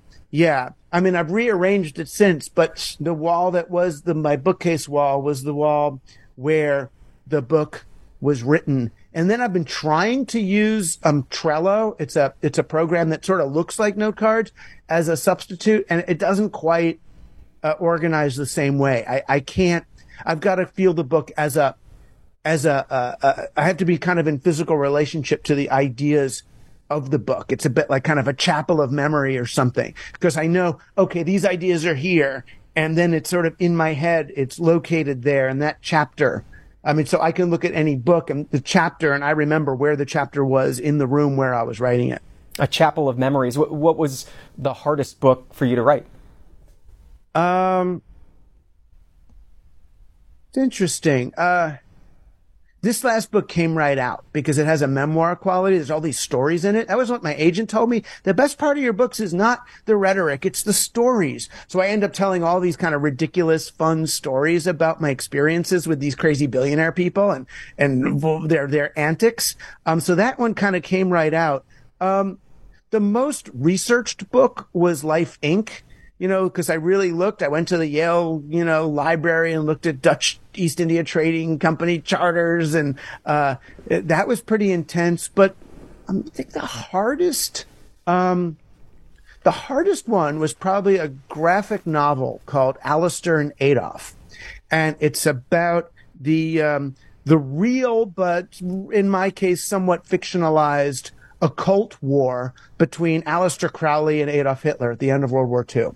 Um, and three of the, the first three artists who were hired to work on the book, I do the writing, they do the art, they all had major life catastrophes, like illness and suicides and really awful, awful things. And, um, I was starting to get scared that, you know, you write about someone like Aleister Crowley and then there's like, like bad juju in there or there, there there's something dangerous um, happening. So that I got really scared when I was writing that, that I was like touching energies that I shouldn't. Um, and then it was just really hard to do to be really faithful to the actual World War II story and to tell that story as reality, as history, while also um, getting into these characters in the part that wasn't real and trying to distinguish between the two in, in what felt like a responsible way. So that was, um, that was the most harrowing writing experience I've had.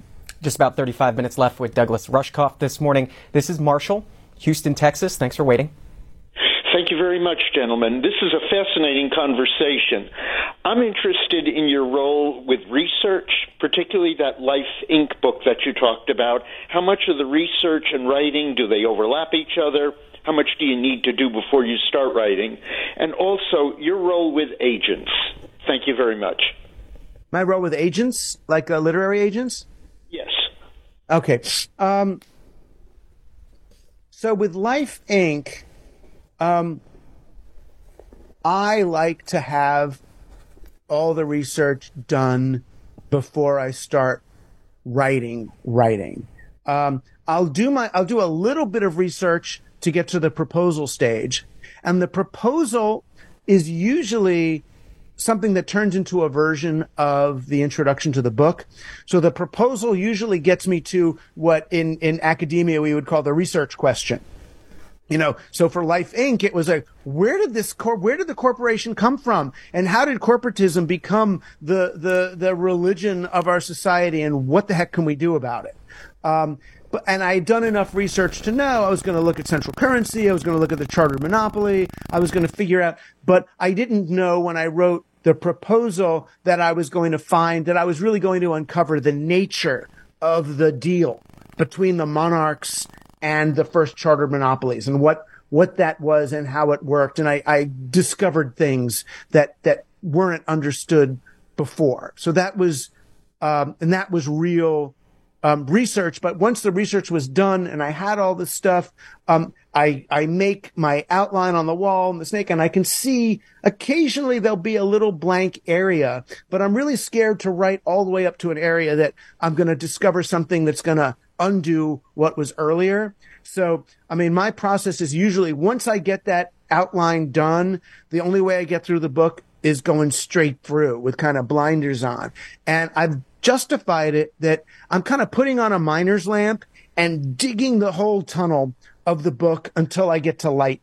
on the other end of the mine.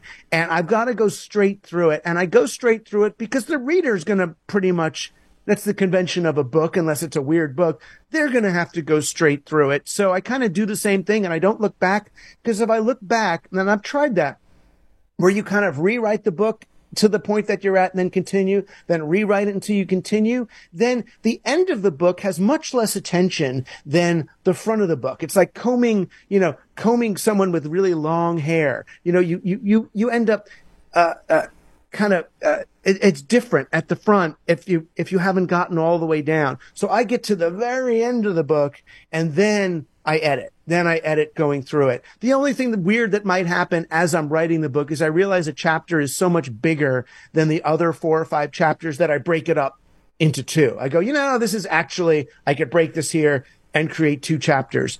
Um, so it's sort of, for me, it's that the, the research, um, occasionally I will do research. I'll be two thirds of the way through the book and go, you know, I need another story or I don't really understand what happened here. I'm going to go back and and and get more justification. And worst case, I find out that the justification pushes things in another way, and then I either drop it or tell that story in a in a different way. I, I have to use it otherwise.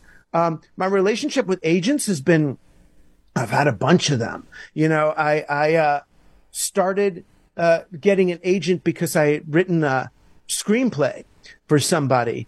Um, and that screenplay had an agent and uh, uh, then there was like a co co agent. So I got my first literary agent um, sort of through the back door, and ended up doing the wrong thing. They like I thought they had kind of dropped me. They hadn't called me in a long time. I thought they gave up selling a book. And then I had a friend who was an agent. He said, "Oh, I'll sell the book." And then he sold it. And then the first agent was like, "Wait a minute, you know that's my book." But it was like a year since the first agent had called me or done anything. And I got sued and I had to give like, like a bunch of money to this one and a bunch of money to that one. That was um, Mediavirus. Um, so then I was with this, this, this agent and then that agent turned out to really have, um, uh, a lot of issues. He was stealing money from a bunch of people. So I left him and went to William Morris. I had them for a while and then my agent left William Morris. So do I stay or do I follow? So I stayed and then the next agent wasn't so good. And then I went with a science agent named John Brockman, who was a great uh, literary agent and you know but his whole agency ended up kind of having a, a, a, an epstein association that i felt like they weren't fully acknowledging. So I, I kind of left and I also wanted to do more Hollywood things at that point. And that agency was only um, really just books and I wanted to get things on the screen and start playing there. So I ended up at Creative Artist Agency and I'm don't talk to my agent there that much, but she's like really good. She's the one who told me, don't write another book like this. You're gonna, you're, you're, reaching these people and the same people again and again and again with these kind of more polemic things. If you really want to reach people, you've got to tell stories you know, and if I want to do nonfiction, we'll tell nonfiction stories, but at least tell stories that that's um, in the literary medium. The story is how you engage. That's the narrative arc. That's what it is. Um, so I started doing that, and she was, you know, she was right. So now, I mean, and now and always, I've seen my agent, but even more so my editor as my partner in the project. You know, I don't want to sell to a publishing company that has an editor that is not adding value to the book, right? Not just adding value to the distribution and the cover and the sales of the book, but the editor should be my partner in, uh, uh, it's like a dramaturg in a play. They really are the first audience. And boy, uh, my editor, um, Tom Mayer at Norton, which is where I ended up as my publisher. I mean, I'm not going to leave him unless God knows what happens. Um, but, but no, he was the one who told me to write this book. He had written, a, uh, he had read a couple of articles that I had written uh, doing stuff on Medium and some of the articles were doing well. And I did this article on the survival of the richest about these five billionaires I met who, who wanted advice on how to, how to kit out their their doomsday bunkers and that article had done really well. And then a year or two later i wrote about the covid crisis how i felt like a lot of people were retreating and almost adopting that billionaire mindset of i'm going to retreat into my house with my 60 inch tv and my my uh, uh, you know oculus glasses and get a private tutor and i can make this work out on the hamptons.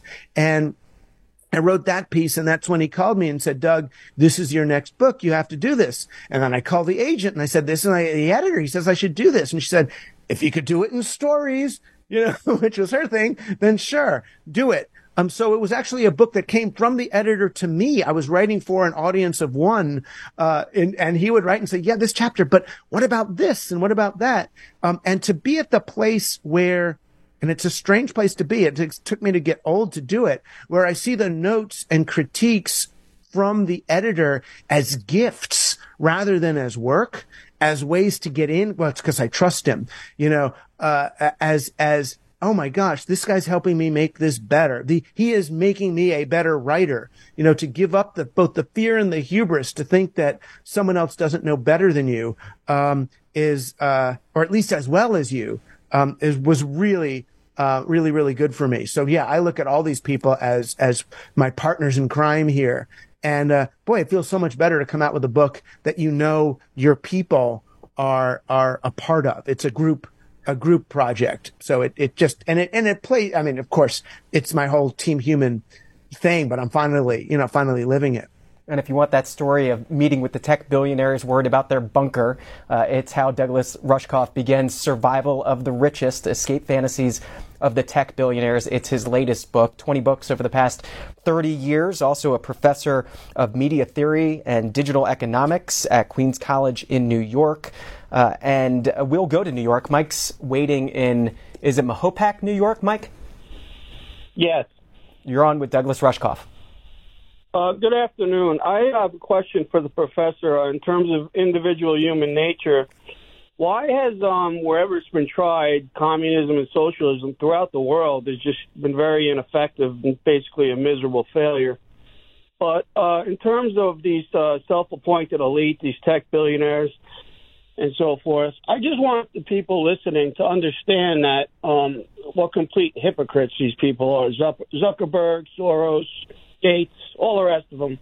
you know, they're surrounded by highly trained armed bodyguards, and yet they'll advocate for the average man or woman in the United States uh, in terms of defending themselves, gun control, and so forth.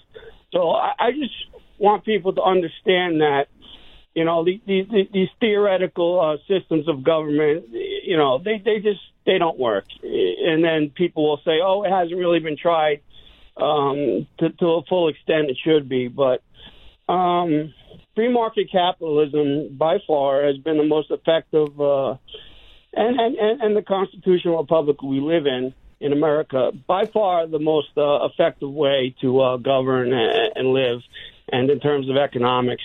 But um, I just these, these tech billionaires, it's just really disgusting. Uh, they're just bathed in hypocrisy. The, the entire uh, way they live uh, versus the average person in America. Mike, got your point, uh, yeah.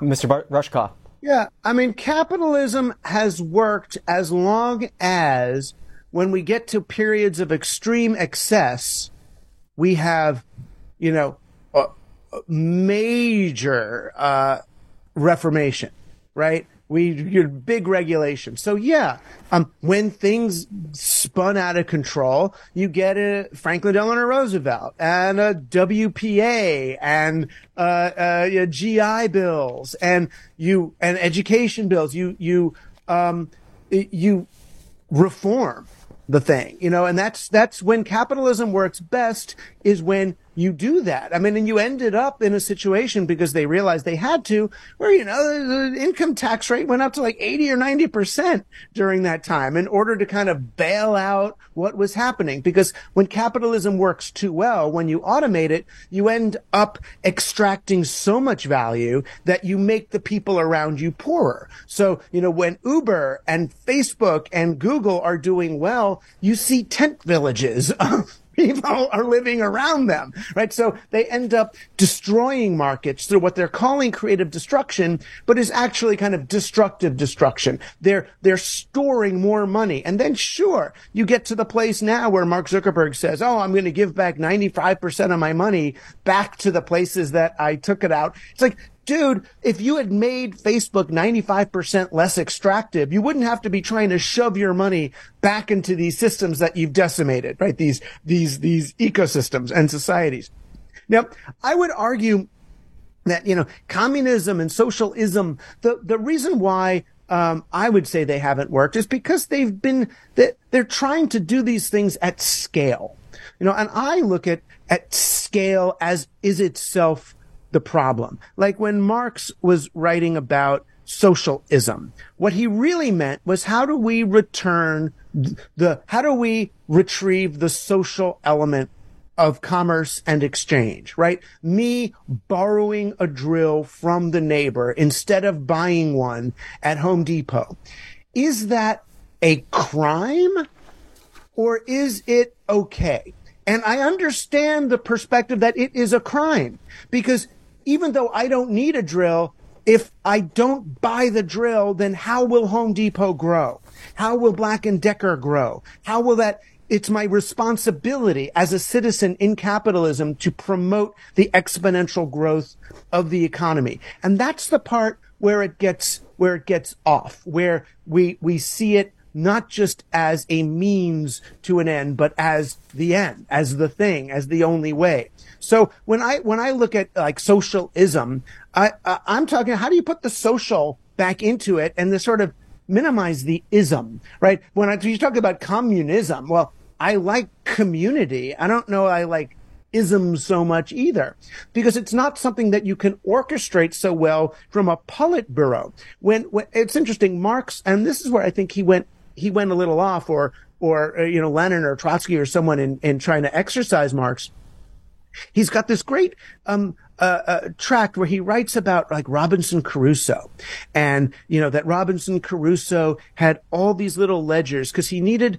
to maximize his own efficiency. So he said, okay, he needs five fish per week, so he's going to spend this much time fishing, and he needs to spend this much time, you know, uh, collecting water, and this much time making rope. So he has this, and he had a little ledger. And Marx said, oh if Robinson Crusoe did it for himself, what if we created a ledger for like the whole country? So we know how many people need to do this and that and this. And it's like, dude, you can't plan that out or you're going to end up with people on the line to get toothpaste. There's not going to be enough. So kind of markets can be really good for figuring out supply and demand and all that, but they're really bad at figuring out like, how do we share water?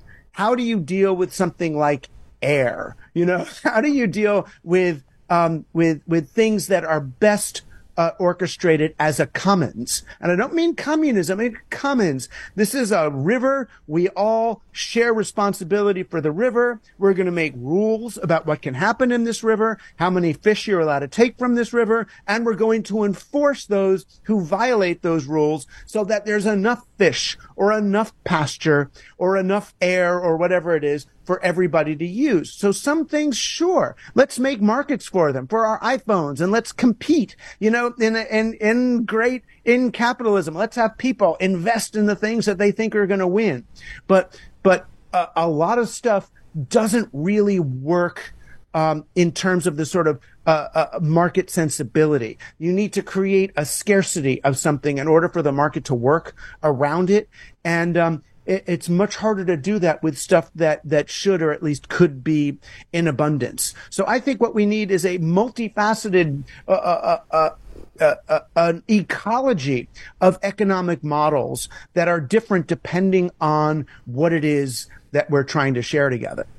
About 20 minutes left in our discussion with Douglas Rushkoff this morning on In Depth. One of the questions we always ask our authors who come on In Depth is uh, their favorite books and also their books that they're reading right now. Here's what Douglas Rushkoff said to both questions. On favorite books, Robert Anton Wilson's Cosmic Trigger, John Kennedy Toole's Pulitzer Prize winner, Confederacy of Dunces, Lewis Mumford, Technics and Civilization, The Torah, Virginia Woolf's to the lighthouse and in terms of what he's currently reading. Peter Turchin's End Times and Jem Bendell's Breaking Together. Uh, which one or two of those books do you want to talk about in the context of this discussion we've been having today? Um, well, I already talked about Torah, so we got one out of the way. Um, let's do, you know, Robert Anton Wilson's Cosmic Trigger is a really interesting one. Um, with respect to that last conversation we were having, because what what Robert Anton Wilson was a great a kind of counterculture writer and prankster and trickster. He he he was responsible uh, for, well, you know, partly responsible for the, the Church of Discordia, where every member is a pope. You know, they, it was sort of the early 1960s style of intentional disinformation that was being used to kind of promote that Abbie Hoffman, uh, uh, radical hippie, um, psychology. But he wrote this book, Cosmic Trigger, and what he's arguing is that, um, not that everything is true, but that we can all hold multiple perspectives at different times and not to take any one of them too very seriously. So you could look at a situation as an atheist scientist and see see it from that perspective. You could look at it as a cynic. You can look at it as a new age fantasy person. You can look at it as a psychedelic person. There's all these different ways um, to look at things, and uh, it it it would have helped people today, you know, in the whole kind of um, conspiracy theories and QAnon and um, people looking for, well, what really happened here? It's like, well, it rather than needing to grab onto one of them to know was the, did this happen? Was that happen? Is the 5g tower connected to the election booth connected to the covid vaccine?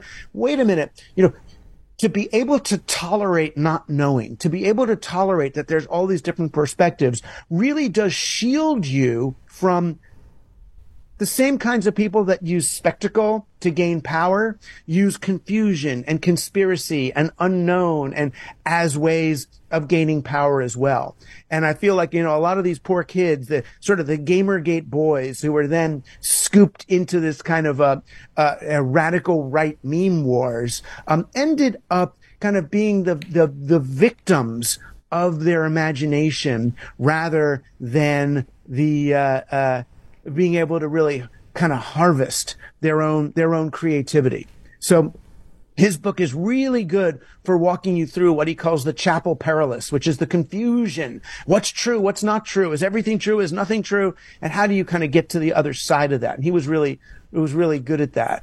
Um, the other one is, you know, the book I just kind of finished it last night is uh, um, Peter Turchin's book, which is called what was that one called again? Um, End times, elites, counter elites, and the path of political disintegration. Yeah, it was really what what that book does in a really interesting and rigorous way is show that and, and, it was nice to feel wrong. You know, I love to be wrong and to get corrected. Is that when these kind of revolution period things happen, when when civilizations break down, it's not because the rich got so rich and the poor got so poor that the poor revolt. That's what I thought is happening. Oh no, if it gets worse, the division of worse, wealth gets worse, and so many people are in the tent villages, then they will revolt. He's like, no, that's not what happens. What happens is that actually it's the creation of too many elites. Not that there's millions of elites, but there's so many elites that there's not enough for the elites to all be elite. And they start competing with each other. And that's what breaks things down. When there's too many elites, I mean, and, and I'm sure the, the, you know, the, any of the listeners who are like angry at coastal elites and all that. There's too many coastal elites. There's not enough for all these coastal elites to be coastal elites, right? There's not enough. There's a lot of billionaires. And oddly enough, and this is research I'm doing for a Guardian piece I'm writing now, that I thought that like Bezos and Musk and Zuckerberg, like if you took the top five billionaires today, that they had more total wealth than like the five billionaires of JP Morgan and, and Carnegie and those guys.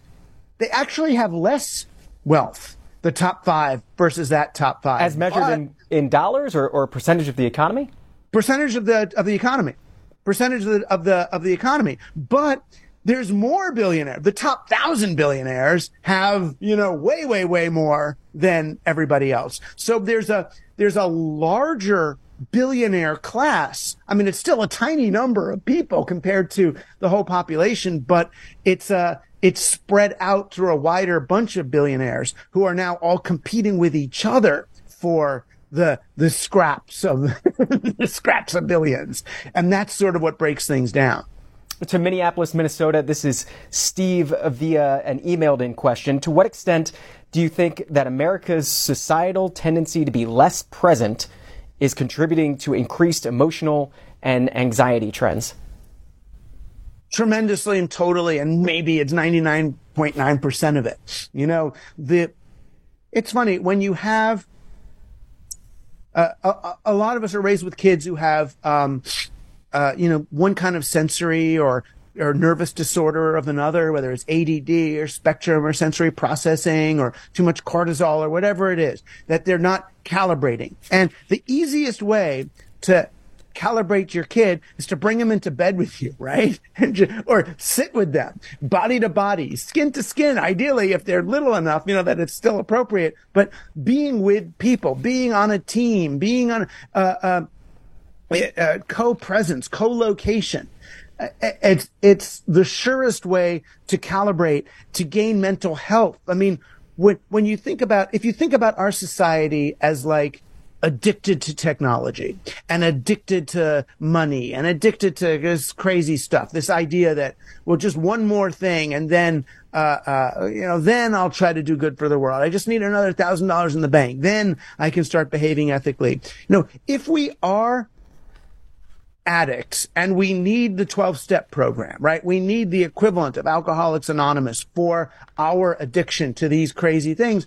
What's the first thing you do? You go in a room with other people right? You don't do, you go to a meeting. That's the one requirement. You go to a meeting in a room and experience fellowship every day. You find the others. That's what's on the back of my book, Team Human. Find the others. You find the others and be with them. Um, absolutely. It's our, our, lack of presence with each other that's making it harder for us to calibrate naturally and making us actually actively more distrustful of each other. You looking on Twitter, you don't know, you can't ever feel the positive. Not truly. You can get a dopamine hit. Someone retweeted me. Someone liked my tweet. I get a hit of dopamine, but you don't get oxytocin, right? Which is the actual bonding hormone. You don't get your mirror neurons don't fire. You don't have an organic experience of, of camaraderie, of fellowship, of community, not to call it even communism. You don't have that. You don't feel part of, um, part of the group. It's a very different kind of, it's much more like spectacle, right? We all agree. We all look at this person's tweet. We've all given it the thumbs up because they've told us who the enemy is because they're mad at Biden. They're mad at the U.S. They are mad at Russia. They, uh, you know, and we all do that. That's not the same thing. That's not the same um, internal state. And it doesn't, um, no, it, it, it leads to the, we see all the data, you know, the, the kids who are on on on on you know Twitter and Instagram and Snapchat and all those things instead of live co-present with one another are suffering terribly you know from everything from you know anorexia to tourette's. You know to to there's a new tiktok acquired tourette's which is sort of a mimetic, um, kind of a, a pseudo Tourette's, but it's a symptom. They're cutting. They're, they're, they're, they're killing themselves. This is not, this is a, it's become a public health crisis.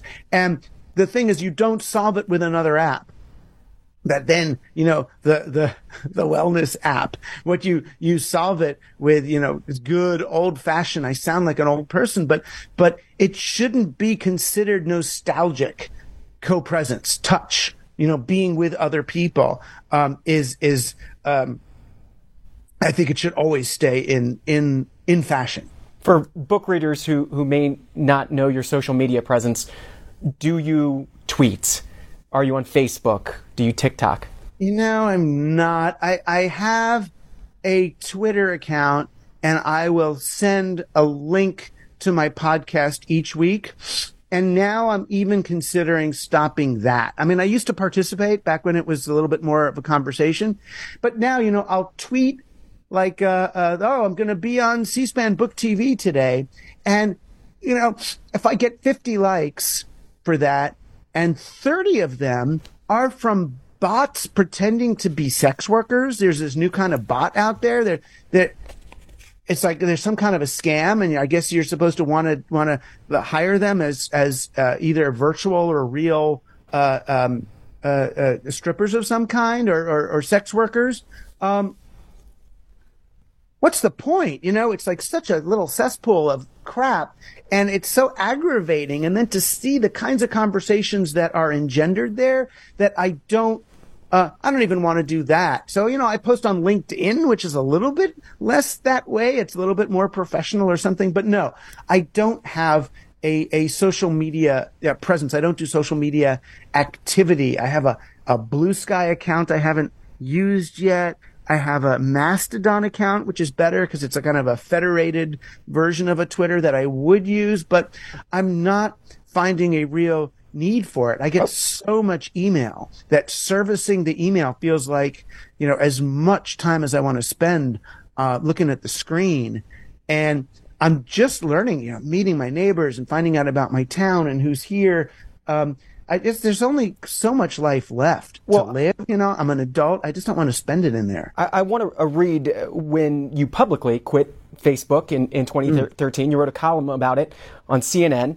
Uh, you wrote Facebook has never been merely a social platform. Rather, it exploits our social interactions the way a Tupperware party does. Facebook does not exist to help us make friends, but to turn our network of connections, brand preferences, and activities over time, our social graphs, into a commodity for others to exploit. Right. They would sell them. They would sell our social graphs. And when I wrote that was a time when Facebook decided that they could use you to advertise to your people, whether or not you wanted it or not. You know, so it's like, oh, if you said, oh, I'm at Starbucks today, you know, they might broadcast that for money to your friends or to, to everyone who follows you and more. Look, Rushkoff likes, you know, Starbucks, you know, or whether, whether you went there or not. I'm like, geez, people there, it, it was going crazy, but it got worse than that.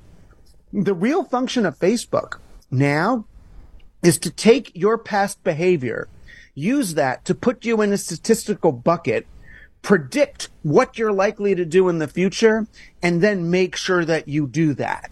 So if Facebook looks at your past activity and decides through its algorithm that you are 80% likely to go on a diet in the next two weeks, your news feed will get filled with stories like, oh, you know, uh, what happens if you're too fat, or what you're um, if you eat bad food, what's going on in your bloodstream, and all. Now they're not doing that in order to sell you a specific diet product.